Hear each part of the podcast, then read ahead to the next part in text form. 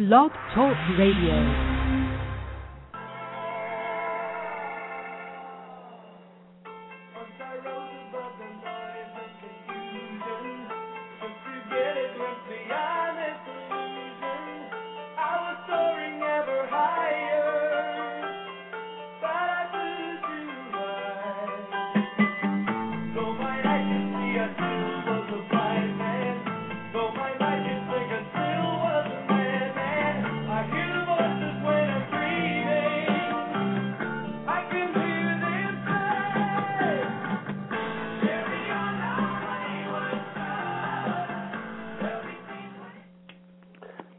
Welcome to Snake Oil Radio. This is your host, Jim Ventura. Thank you for joining me today. If it's your first time catching the show live or on our archives, I'm tell you a little bit about me, and then we'll kind of dive into our topic today. Uh, again, my name is Jim Ventura. I am a professional astrologer and numerologist, and I do read tarot and a number of other different types of oracles, rune stones, animal cards uh, I do a form of life coaching that I've been doing for many years, and I do use oracles to do that uh, with. I have a, uh, a home office and have actually been doing uh, uh, counseling work professionally for uh, almost 20 years now. And uh, I'm also a published author. Uh, I've got two books published Snake Oil Volume 1, which is a collection of the first uh, four years of my column and uh, Dirty Little Secrets, which was my first book uh, that was published back in 2007. Uh, both those books are available on Amazon, and once I get my uh, website updated, you can purchase them through my website. You can always contact me directly too, and I can get you a copy of my book. Uh, they're not expensive. The books end up being like eleven, twelve dollars plus a couple bucks for shipping. Anyway, uh, I do do personal sessions here in my home office. I've been doing it for years, and also by phone and uh, I've got uh, quite a few followers for my blog column. I think we've got about 900 now that receive my uh, monthly newsletter. So uh, today's show, this is our first show of the month. Happy July to everybody. Uh, one thing I will tell everyone kind of listening, uh, this is our first show of the month, so this is my live column read. Uh, we will then talk about uh, the column, uh, get into a little bit more, more detail about the subject, uh, I will not be able to take uh, calls until about uh, a half hour through the show. So I'm going to leave us about 15 minutes toward the end for uh, callers. Uh, you, you, the reason I, with the first show of each month, that I, I prefer not to take curl, uh, callers early is because people tend to their calls tend to be about personal questions, and, and the first show of the month is really about the column, so the column subject. I do want to stick to that format. Um, make sure you guys also realize every month is always a listener's choice show uh, where you can call in and ask personal questions uh, to get the little couple minute mini uh, navigational consultation. Uh, and we'll be able to catch maybe one or two of those at the end of the show today. But uh, make sure again you call in for, for those shows when you're, when you're looking for personal questions to be asked. Uh, just because again I want to stay on I want to stay on theme. You know a lot of people catch my show in archive. Uh, in fact, uh, the last show that I did uh, two weeks ago. Uh, the archives is actually 400 listens. People uh, people seem to love the astrology shows, so I'll probably add a few more of those to the mix as well. Uh, so people were catching my Jupiter and Gemini show. Anyway, if you miss any part of this broadcast, then really I should go in listen to any of the uh, archived broadcasts at your leisure at any at any time. They're all up there. Uh, and also, just so everybody knows, I'm I'm kind of in transition with my my website. So if you go to my website and you can't access uh, that info, it'll be up in a couple more weeks. Uh, if you're looking to get a personal appointment in uh, by phone or in person here in the office, you know, absolutely, uh, you know, just email me at venturasag at yahoo dot com and uh, we'll, we'll we can uh, set up a time for you to have a session, tell you a little bit of info about that. Anyway, so uh, again, welcome everyone to the show, whether you're listening to me live or you're catching the show in archive. Uh, I do think this is an important show uh, because we're going to really talk about a subject that I think uh, is really a, a, really uh, helpful thing for people to begin to understand. Uh, I do do sessions with people on, on working on what I call chief negative feature which are uh, seven primary fears. And I've actually, in, in past columns, I've written about uh, three of the, the seven already. This is the fourth of the uh, the primary fears, and we'll talk more about that after I read the column. So I'd like to do a live column read, uh, and then again I'll talk a little bit more about this, and uh, a little later on we'll be able to take some some live calls. Uh, feel free to comment or anything in the chat rooms, but again, I do want to steer away from uh, for the first half of the show uh, for from from personal questions at this point, unless it does relate to this specific subject. Okay, guys. All right. Again, this is Jim Ventura. July 2012 column is called "Carry On Our Wayward Son." Uh, so here's my snake oil for the month. Uh, I've always enjoyed music. I grew up in a house where all kinds of music was played often. My mother listened to her large collection of albums during the daytime. My older siblings were frequently playing music in their rooms and had what my mom called concerts. In reality, more often than not, they were listening to music and smoking weed. Mom was oblivious to that part. They often used incense to cover up the smell. The sounds of America, Cat Stevens, Fleetwood Mac, Bread, The Stylistics, The Who, Led Zeppelin, and popular music on the radio was often a part of our world. If music wasn't coming from our home, it was coming from the radio in everyone's cars. I listened to pop music when I was a kid, but began to get brave and considered buying albums of the music I liked when I reached my teen years. I already had a collection of 45s, and if you're too young to know what a 45 is, it is a record of a single song. But I was ready to take the plunge into purchasing albums. Because of the tremendous musical knowledge in my family, this was a bit daunting to me. I finally got brave around the age of 14 and bought my first album. I bought an album by a group called Kansas that was only a few years old. It had songs like Carry On Our Wayward Son, Dust in the Wind, and Point of No Return. I was thrilled to buy my first album, but bringing the album home made me very nervous. What would my siblings think of my choice? My oldest brother saw me walk in the door and asked what album I had bought. Albums were far harder to hide than CD versions that came out in the mid 80s. My oldest brother rarely ever even acknowledged my existence, but I, but because he probably thought he could borrow my album if it was one he liked, he got nosy. I hesitantly showed him my purchase. He looked at it and mildly grunted with no comment. I was extremely uncomfortable and felt he was judging me and finding me lacking in my musical purchase. This wasn't the first time I felt I had been judged by a family member. I'd experienced this many times before from neighbors, classmates, and family as well. Childhood is when our chief negative features first surface. These are seven different primary fears that create blocks to happiness. Most human beings have two of them by the time they reach adulthood. I experienced a little bit more of judgment than most people do, and it triggered a fear of inadequacy and subsequent fear of vulnerability. My first album purchase was one of many experiences that created my acquiring a chief negative feature of arrogance.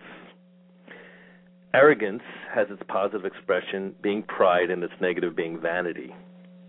I became aware of what arrogance actually was and how it was blocking me at around the age of 20. I was very lucky to have found some excellent channeled material that talked about the stumbling blocks of chief negative feature. This material is called the Michael material, by the way. I began to work on putting a stop to the problems arrogance creates for everyone who acquires it, and made some real progress on minimizing its hold earlier than most people do. While only approximately 15% of the population has this fear, in my practice of navigational consultations, the percentages rise to about 35%. We're actually not born with our chief negative features. They are not part of who we are. Still, because fear is such a powerful trap in this world, it is nearly impossible for us not to get pulled into one or more of these as we develop into adults. I, of course, was no exception to the rule. In the case of arrogance, criticism and judgment in early conditioning is more than most children can handle. Love feels conditional in the home and in the world around them. Early experiences create a dread of being judged and compared. Children who develop this fear decide that there is something wrong with them. This produces an attempt to act as if they are indifferent to all of the judgment. They either act as if they don't care about what, what others think, or they work to develop a false personality that will make everyone around them think they are great or special. This urge to cover up the pain and to shine brighter than others has a value. Many who develop this fear become quite smart, attractive, beautiful, funny, or anything else that might make people like them. They develop a heightened ability to scrutinize the world for anything that might bring scorn upon them. This can create some extremely observant, sharp, and attractive people. Unfortunately, it also creates a constant fear of vulnerability and true shyness. Arrogance can be seen by others as an individual who either brags too much or wants to hide who they are. Usually there's a bit of both of these things operating at different times. I struggled in my early teens and early 20s with arrogance. I didn't believe I was attractive physically. I worked to resolve this by working at it, even tanning obsessively for a short time. I thought the suntan would clear up my teenage acne. I did everything I could to make myself look better, although I was popular and had a number of friends. At the same time, I had a number of areas in my life where I was painfully shy. In my teen years, my fear of being judged and laughed at was so bad that when I was around 18, I remember walking into a party and hearing someone laughing in the distance. I couldn't even see who it was, yet my distorted sense of self worth convinced me that they were laughing at me and what I was wearing.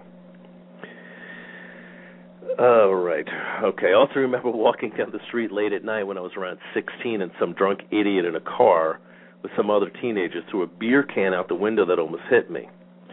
I was convinced that he threw it because I was hideous. Arrogance initially starts out with experiencing too much judgment and criticism by others. In time, it progresses into not actually needing anyone to judge you to trigger a fear, a feeling of inadequacy. This is carried out expertly inside the self.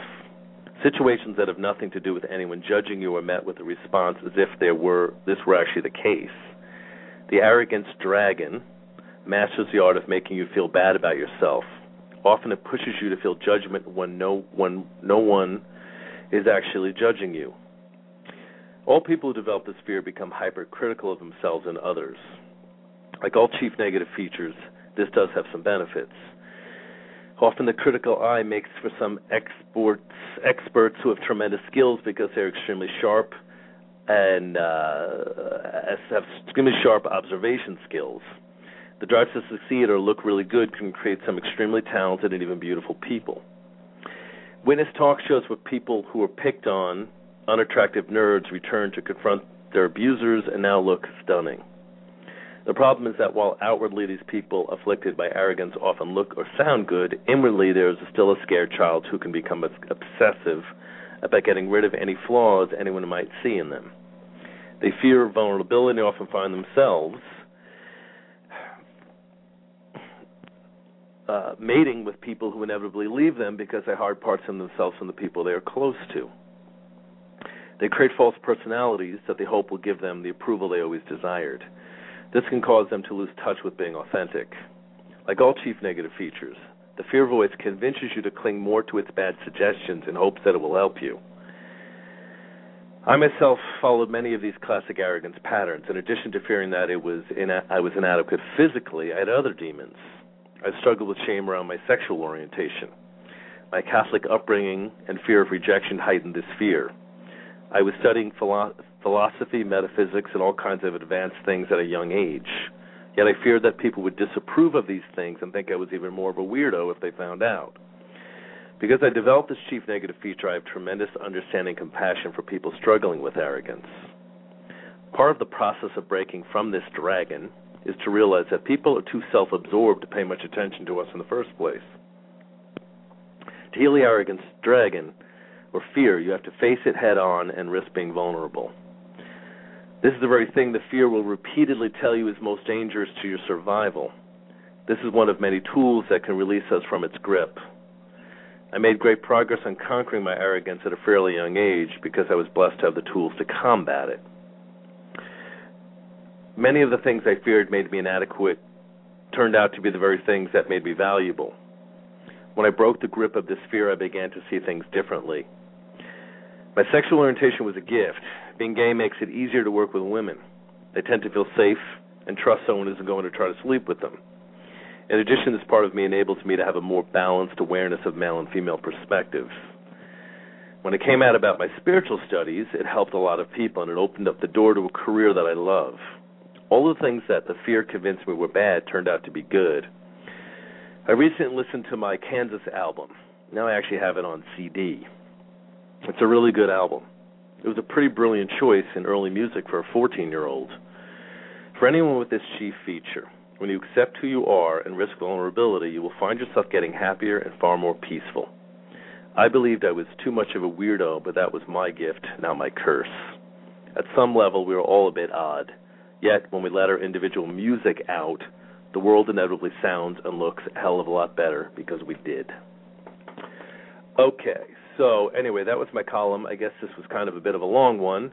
Uh, welcome everybody. Uh, I see some people jumping into the chat room. I'm sure we got more people listening live welcome everybody to the show except for Free Ride Radio because that person is obviously obnoxious. no, that's my friend Joanne in the chat room being a wise ass. Uh, so if you're catching in the archive, you can't see her wise ass comments. So I'm not going to repeat them and save you the uh, and save everybody the uh, and save everybody the save everybody the pain. Uh, no, anyway, uh, she's a she's a wise ass. She's allowed to do that. Friends are allowed to be sarcastic. That goes, that that that exists in our world.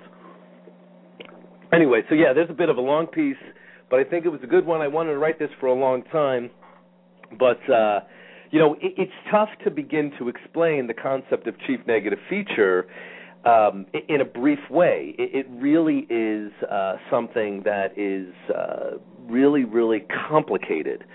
Um, I had mentioned this, and I'll repeat this as well too, uh, a little bit in the piece, but just so everybody knows um, for the most part, you're going to get one or two of these. Uh, they're going to they're going to emerge during childhood. Uh, typically, they don't really tend to lock into place as a permanent fixture until usually around the age of 18. That's why you can actually see. It's interesting. Anyone who's who has got parents and ha- uh, everyone who's a parent and has teenagers knows that you know it's like one week your kid, you know, a 13 year old can be uh impatient and then the next week they're self-deprecating and then the next week they're arrogant and you know it's like the next time they're stubborn. So they end up kind of flying through all these different uh these experiences and, and really are a pain in the ass, of course. But what's interesting to me is when I really began to learn this stuff, it was uh, funny how many people will hold tightly to the very thing that's causing them problems.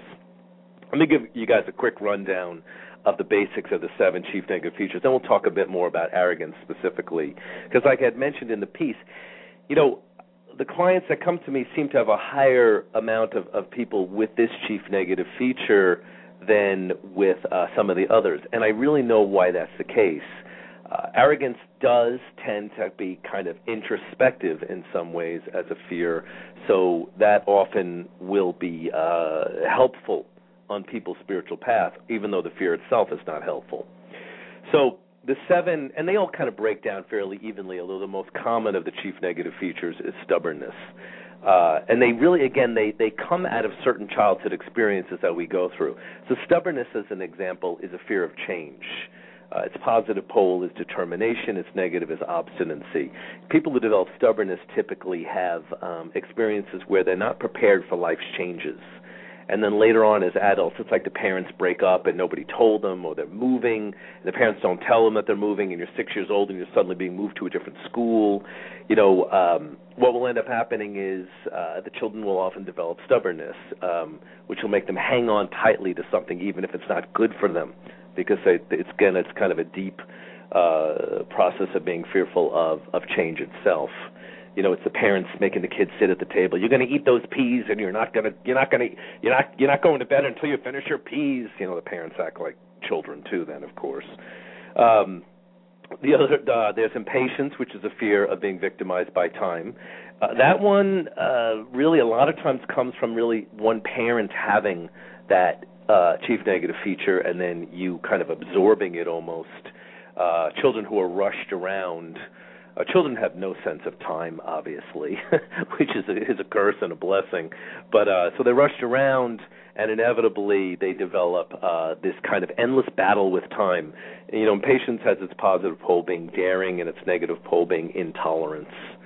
Uh, then there's martyrdom, which is a fear of being victimized. Uh, martyr, martyrdom is another tough one because martyrdom comes, you know, often people who develop this this fear of being victimized uh, by just about anything um, are actually early developers. They're often really sharp and really smart, and they kind of have a parent or, or family members or people around them that sort of beat them up for being that giving and that smart and that developed and then later on in life they end up kind of drawing people who proverbially shit all over them you know unconsciously they don't want it but they keep drawing it to them martyrs often have trouble saying no its positive pole of martyrdom is is selflessness and its negative is uh is like a to being denigrated uh, or mortification then there is greed and uh, self-destruction. Greed is a fear of lack.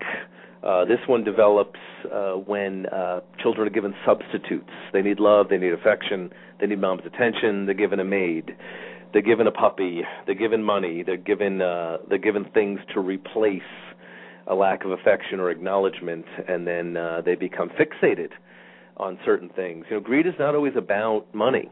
You know, some people are, are greedy about affection or recognition or acknowledgement. Um, uh, you know, Carrie Bradshaw from Sex and the City, the greed was fixated on shoes. so uh, it, again, greed has its positive pole being appetite, its negative being voracity. Self-destruction, one of, of course, the more dangerous of chief negative features, has to do with uh, a fear of uh, lack of control. Uh, this one almost always develops from uh, abandonment, uh, severe abandonment, usually in the case with self-destruction. Uh, sometimes it's actual abandonment physically, sometimes it's emotional or psychological abandonment or abandonment of sanity from family, or friends around one. Its positive pole is sacrifice, its negative is suicide. You know, I'm always telling people that we'll get into this at some point in a future column. I'm always telling people that addiction, really, for the most part, actually comes from um, from often self-destruction as a fear patterning. If you're if you smoke weed in high school or drink a bit in high school and college, you're not necessarily going to become an addict unless you happen to have this chief negative feature. By the way, otherwise it's actually kind of improbable. Uh, you'll you know you'll smoke weed, you'll drink, and then you get tired of it, and you move on to the next thing. But people who develop these addictions usually typically have self-destruction as a fear. And then there's arrogance and self-deprecation. Arrogance I talked about in the piece. I'm not going to repeat what that's about. I'm going to get that into more detail in a minute. But self-deprecation, I'll mention that one. It's very similar to arrogance in some way. It's a fear of being judged. It's a fear of lack of self-worth. Uh, it's a fear of inadequacy. But the difference is in both cases, in childhood, with arrogance and self deprecation, there's a lot of judgment and criticism t- for the children in a way that they begin to decide that there's something wrong with them. And they fear being vulnerable. Uh, they feel they're inadequate. Again, shyness often typically develops. But the difference is uh, self deprecators will sort of dive in to the loserness rather than fight it they kind of develop a persona that sort of says, "Don't expect very much out of me. I don't expect much out of myself," and they kind of shrink. Uh, you often, anyone who's old enough to remember Mary Tyler Moore knows the character Rhoda Morgenstern played that theme out in spades. Uh, you even see this in uh, someone like Woody Allen as an example. You know, self-deprecators are hiding in pictures behind other people. They kind of often hold their head a little bit low. They don't feel like they deserve very much. So the, the the two fears develop kind of initially the same way, but the difference is arrogance will kind of get cocky as a means of rather than dive into quote unquote being a loser what arrogance will do is say no no i'm not a loser i'm actually secretly special or i'm great or no one doesn't understand people don't understand how amazing i really am and the arrogant person will try to sell themselves on that idea and also then tend to jump through hoops to get to make themselves look good, to be really smart, to look good, to be attractive, to be funny, to you know what I mean. Uh, it becomes almost this obsession. But you can always tell arrogance. It's always an interesting chief feature to observe because the only truly shy people in actuality are arrogant. Even self-deprecators aren't as shy as as people that are arrogant because self-deprecators will really often advertise their quote unquote loserness they're not losers, by the way, but they believe that they are. Where arrogance will have circumstances where they just become painfully shy or, or kind of pull into a corner. And I worked on my uh, my primary chief negative feature is arrogance, and what I call my backup secondary, which is what most people develop, is actually impatience. I did a piece some years ago uh, called "Move It, Marla." You can read that piece if you get my uh, my first book, Snake Oil Volume One and it's a great piece I talk about impatience, which I largely got from my mother because uh, she was an impatient maniac, and I absorbed it. But uh, I was lucky because again I, I had gotten this information about what these things even were, and began to work on them at a young age. Uh, and uh, there was definitely uh, some some some value in that, obviously. Uh, but one of the things that I always tell people also is you got to kind of remember you will never really actually get rid of your chief negative features. I know that sounds kind of pessimistic, uh, but what you're really, really attempting to do is just weaken its hold. One, when you realize what it um, what it's actually doing, and I, you know, in some of the the books I've read, they call it uh, hugging your cactus, meaning we often cling tenaciously to the chief negative feature and hope some and hope that in some way it's actually going to help us.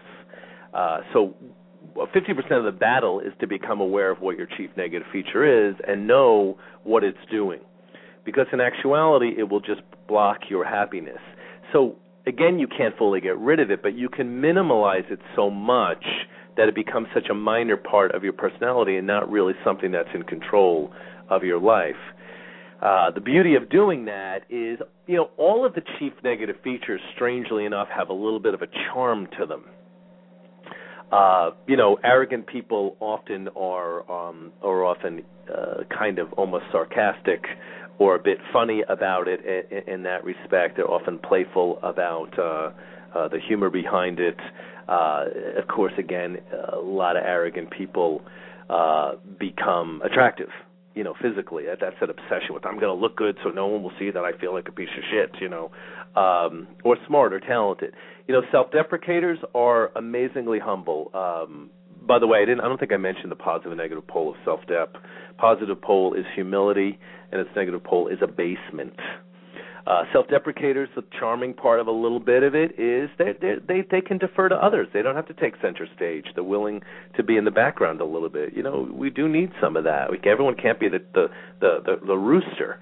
Um, greedy people, you know, again, when the greed is under control and it's just in a small uh, small way, have an appetite for life. They're enthusiastic. They're inspired. They're often really cool because they get gung ho about the things that they like.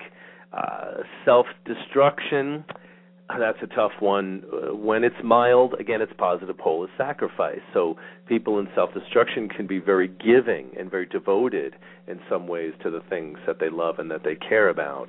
Um, martyrdom, of course, it's, when it's mild enough, are, are people that are givers. You know, they'll stay up late and bake cupcakes for the bake sale. They, you know, they're they're very giving in that way.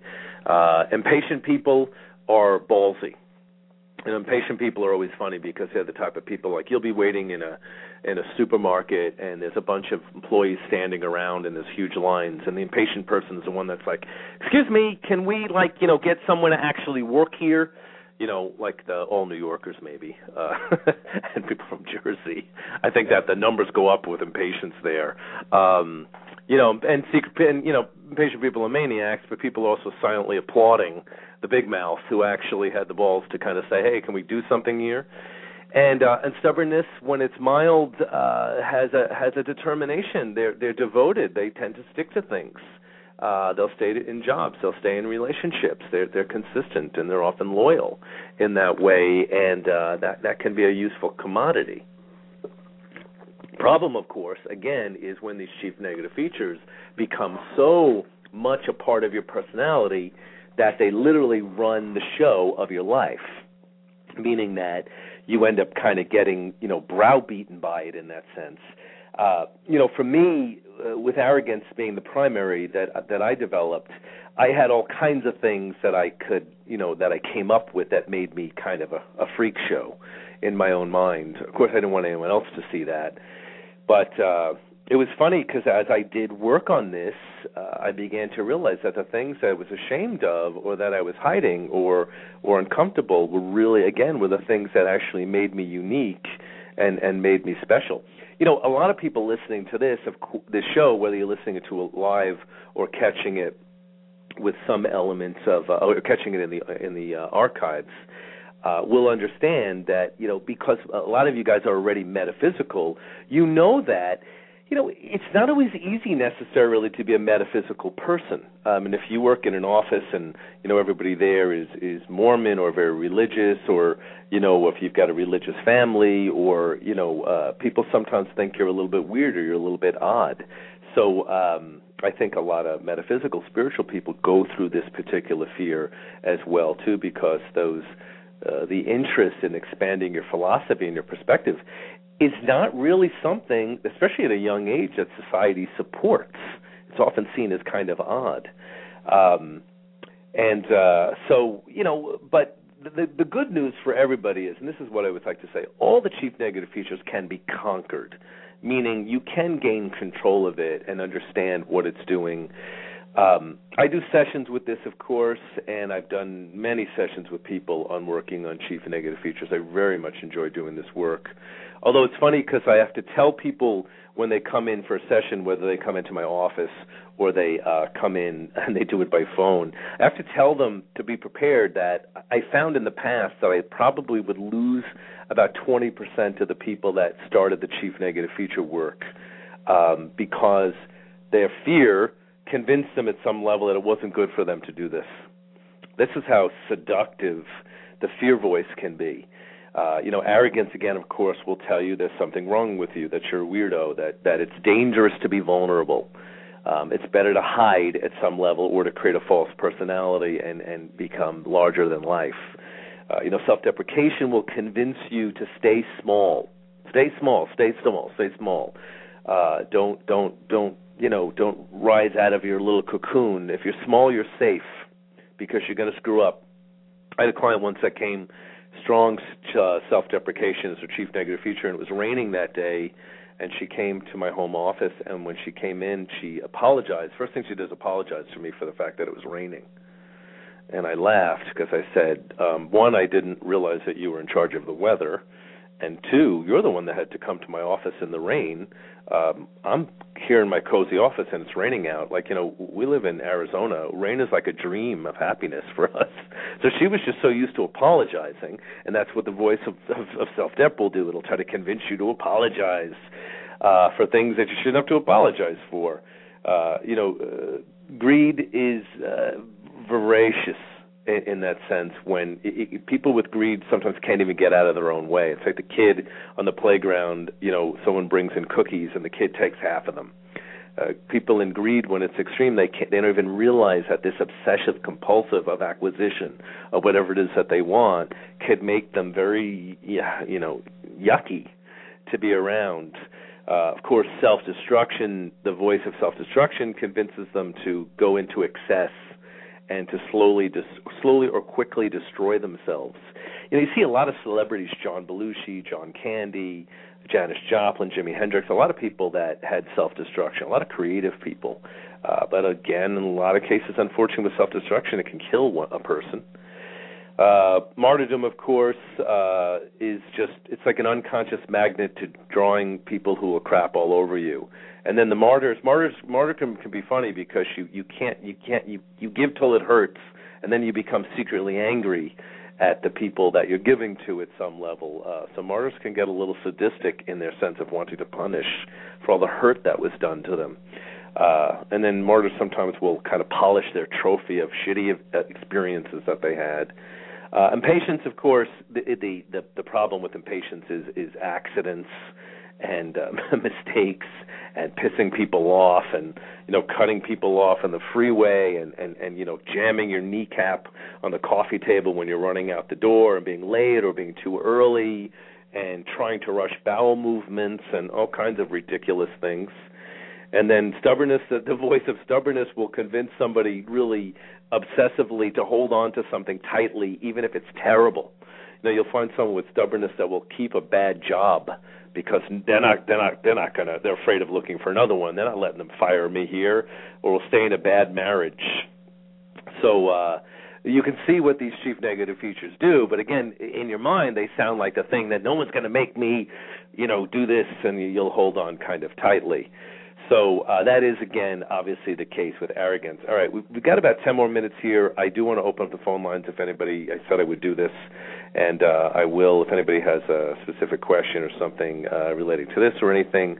Got about ten more minutes. So the call-in number here is one six four six two hundred three nine six six. If you're catching the show live, I will be able to take probably one call. Uh, one six four six two hundred three nine six six. Otherwise, we'll continue on with this subject. Um, again, I want to uh, I've got a couple of comments in the chat room. Uh, welcome Demi Fox. Welcome Free Ride Radio. We've had a few other guests, people kind of jumping in and out here. Uh, but uh, there's some some comments going on in the chat room, but I but they're mostly sarcastic, and uh, and that's okay. Yeah, you know what? I, I I was I was lucky because I also grew up in a family. I grew up in New York, and I grew up where a certain amount of sarcasm could be a valuable thing. Uh, my arrogance helped me develop a very very sarcastic tongue. Uh, which I still have to this day. I, my joke is I always say I, I still don't um, I would never want to fight with me. I'm, I'm such a I'm such a mouthy prick in that sense. But uh, by the same token, um, I actually can take assault back. Like I can throw it out, I could take it back. I'm not a I'm not a baby that way. So I was lucky in that sense. We kind of had a sarcastic family, uh, but uh, I know for me, uh, when I was a kid, it was it was tough. It wasn't the sarcasm, it was the judgment you know, a lot of it for me also was I got a lot of extra attention from my mother. Uh, my siblings would often get irritated about that. That I got more attention from from mom. Uh, imagine that uh, the the gay boy getting more uh, acknowledgement, attention from his mother. Call the presses. What a rarity. Uh, so not, not exactly an uncommon uh, process. And uh, I got a lot more attention from my mom. I was able to manipulate manipulate my mom better. So a lot of the judgment and crap I got from my siblings was them being angry that they were uh, not getting the same attention and, and the same acknowledgement. So that was one of the reasons that they tried to quote unquote beat me up or make me feel bad about myself.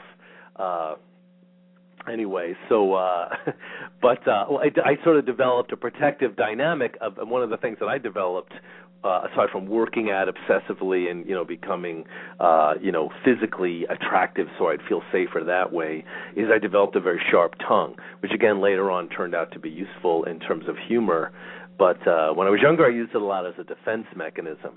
Now my humor is less a defense mechanism, more because I really do like to laugh at life, including my own uh, my own ridiculousness as well too, and point that out in others. And I think it's healthy. Uh, okay, so let me comment. I, I'm getting some comments in the chat room, so I know we get a lot of people again catch the show in archive. So I want to make sure my my commenters in the chat room get their their spot in the sun as well too.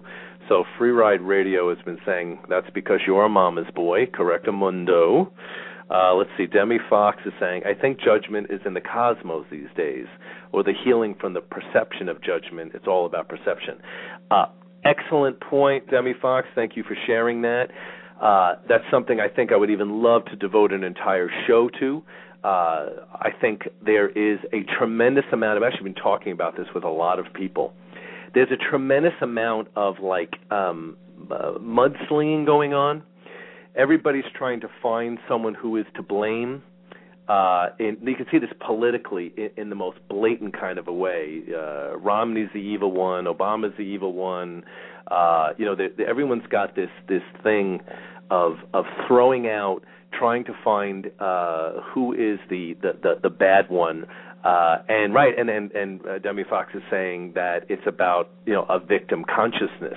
Absolutely, when people feel they're victimized, they're more likely to kind of come out swinging. So it's one of the things that I've been saying because I keep I know even on Facebook. Uh, by the way, you can friend me on Facebook. I do a lot of extra posts there as well.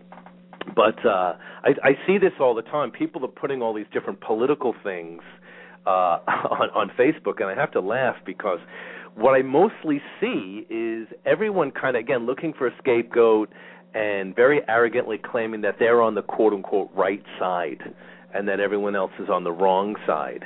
And to me, the only solution is unity.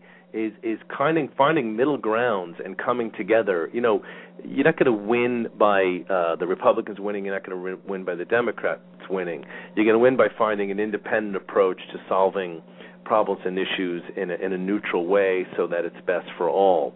So uh, yeah, absolutely. Uh, Demi Fox is writing duality is silly, and I agree. Uh, people are really, to me, they're very, very weak that way. Even you know, we can take this back around to the arrogance issue.